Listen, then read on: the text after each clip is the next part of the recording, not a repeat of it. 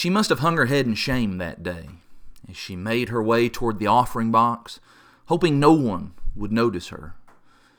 The temple treasury was crowded with richly robed people, and she was embarrassed at her own pitiful rags.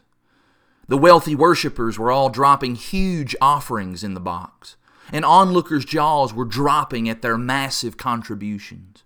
Oohs and ahs of admiration could be heard as gold coins cascaded out of the donors' bags into the box. How humiliated that widow must have felt clutching her two small coins.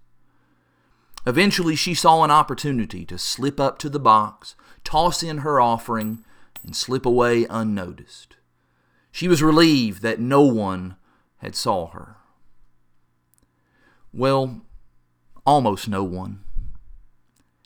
In Mark chapter 12, in verses 42 through 44, the Bible says that a poor widow came and put in two small copper coins which make a penny. And Jesus called his disciples to him and said to them, Truly I say to you, this poor widow has put in more than all those who are contributing to the offering box. For they all contributed out of their abundance, but she out of her poverty has put in everything she had, all she had to live on. That little thing that she did that she thought no one saw, the Lord saw.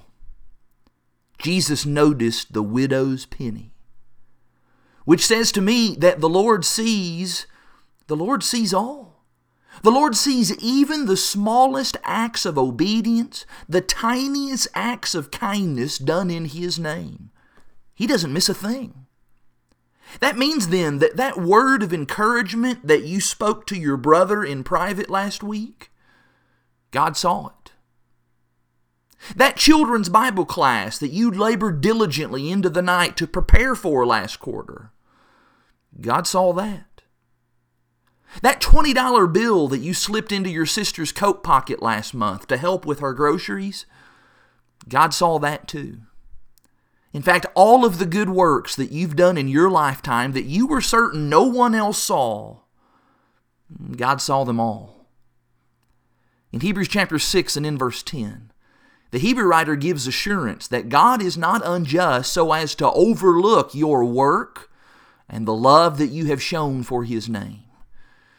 You know, not only does God see all the small things that we do, but He remembers them. And that's maybe one of the most neglected truths about Judgment Day is that when we give an account before God on that great day, part of that is going to be an accounting for the good that we did in this life. Can you imagine?